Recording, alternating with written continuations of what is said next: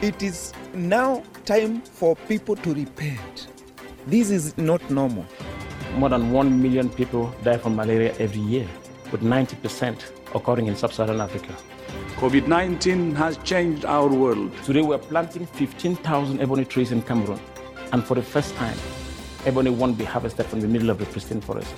The scramble for Africa was over a long time ago, and now the continent is in your very hands. What you choose to do with that will define Africa's future.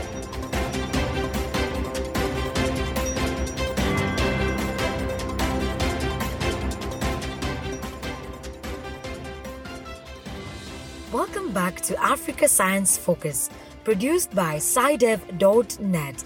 This weekly program takes you across the continent to the front lines of science in global development.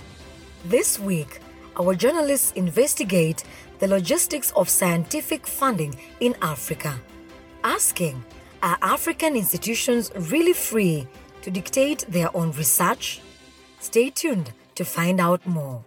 I am Selly Amutabi.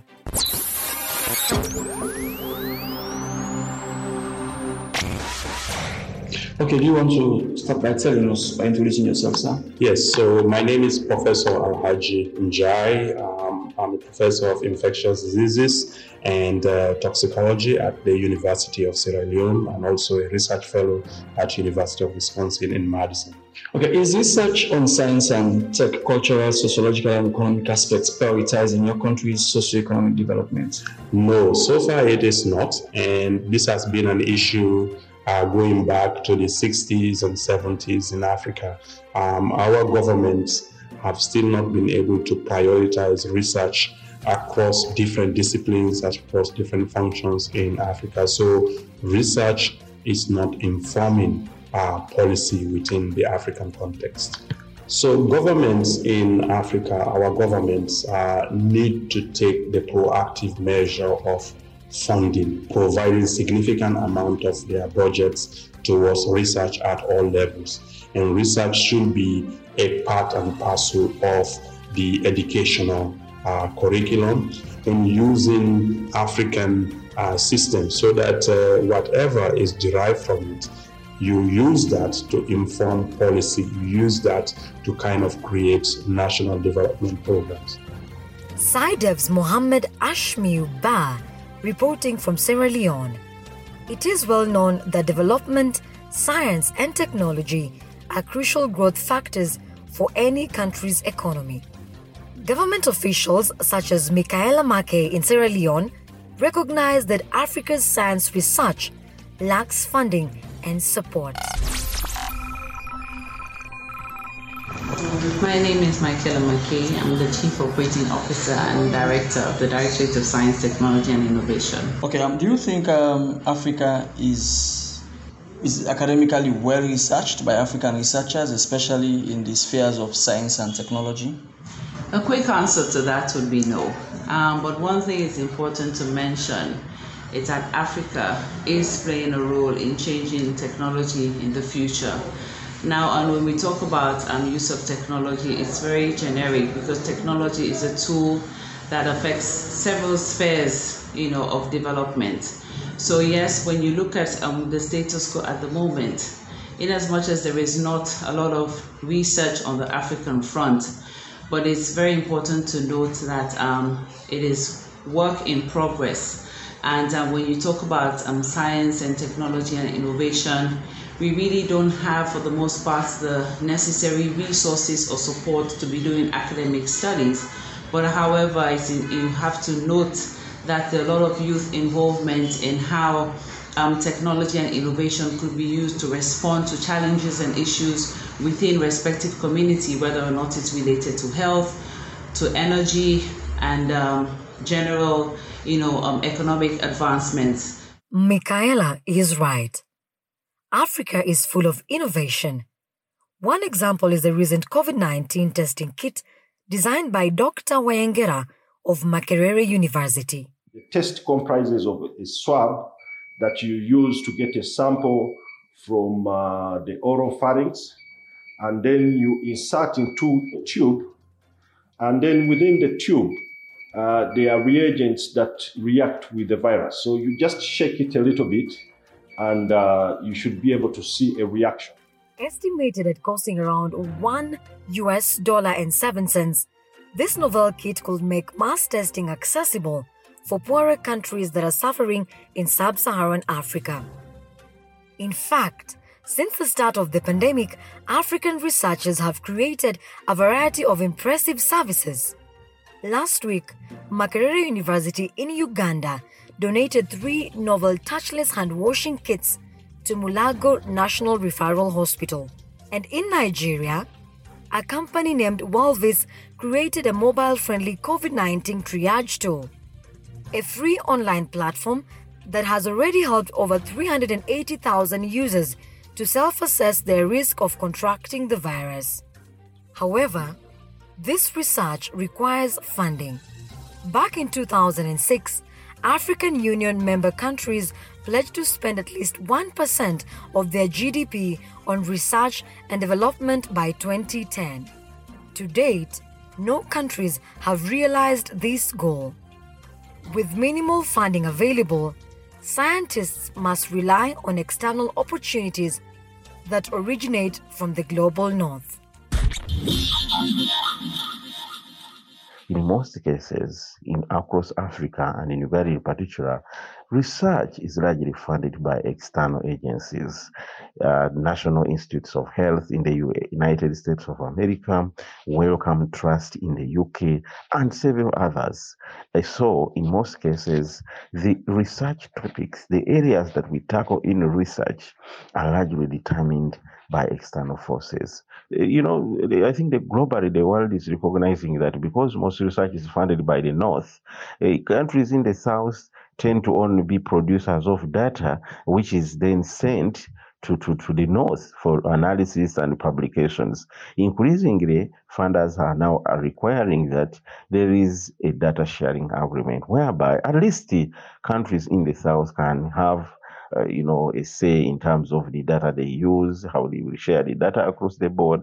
And the data sharing agreements usually include how data can be utilized by other researchers in the country.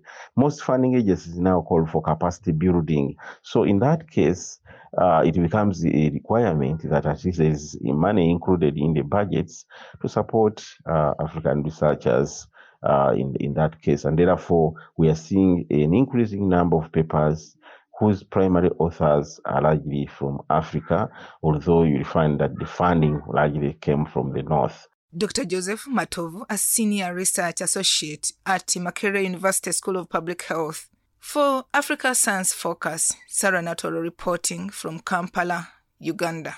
Many academics and government officials agree with Dr. Joseph that African research appears to be heavily influenced by the global north. African researchers are not in control of the research within Africa because if you're an African researcher like me who wants to stay in Africa and do relevant research, you find yourself in the mercy of foreign donors or foreign support. Economic aspects um, of our people by our people.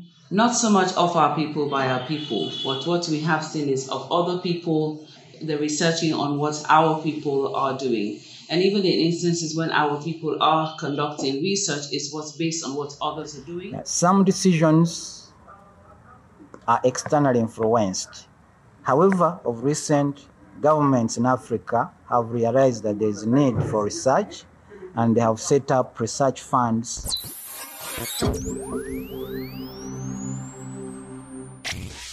Uganda is one of the African countries that has recently set aside more funding to help with research and development. The government of Uganda has now set aside money to support universities to conduct research, and this research is linked to the national development priorities. It's actually a requirement that one's research has to indicate how it contributes to the, national, attainment of the goals set out in the national development plan if it has to be funded. The government of Uganda has set aside up to 30 billion to support Makerere University to conduct research that feeds into national development priorities. So, research is an important component of Uganda's socio-economic development. This government funding will allow researchers to pursue scientific topics that the scientists of Africa deem to be important. However, academics like Dr. Peter Tumutegyereize from the Department of Agriculture and Biosystems Engineering in Makerere University believes that even if more money is available, a lack of technology will prevent Africa from keeping pace with the frontline of scientific discovery. Technology is still behind. We rely more on imported technology, only that of recent. New innovations like in ICT have been developed in Africa. The facilities that are available do not permit good results to be produced.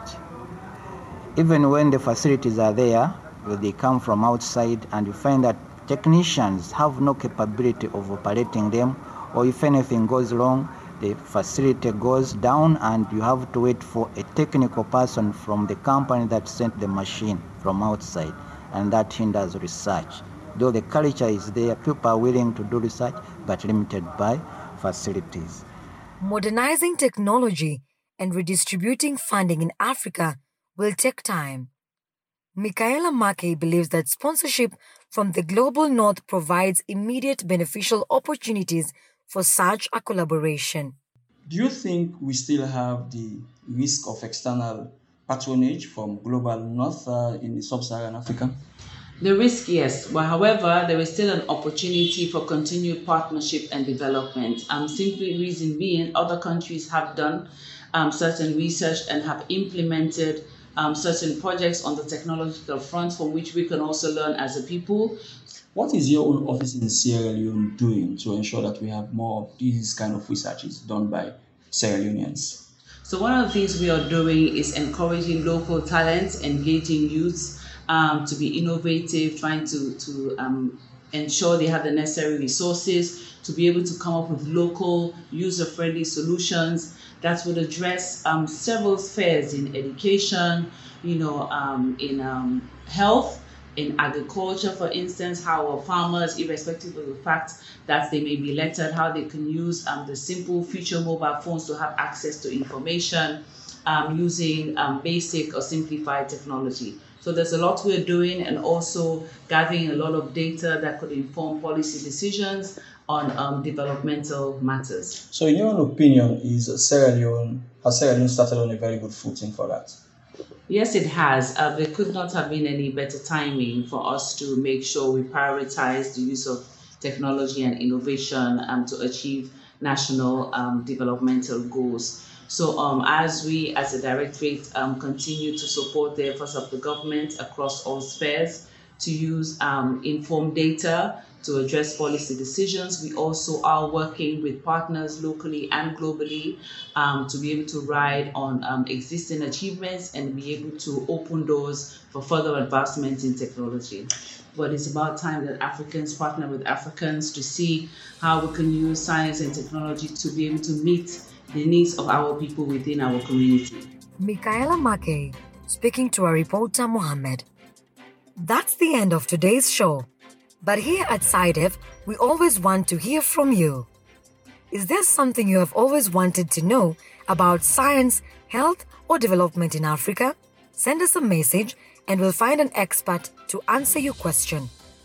Contact us on WhatsApp via plus 254 799 042 513. You can subscribe to our program, download episodes, and leave a review at www.scidev.net. I'm Selly Amutabi. See you next Wednesday.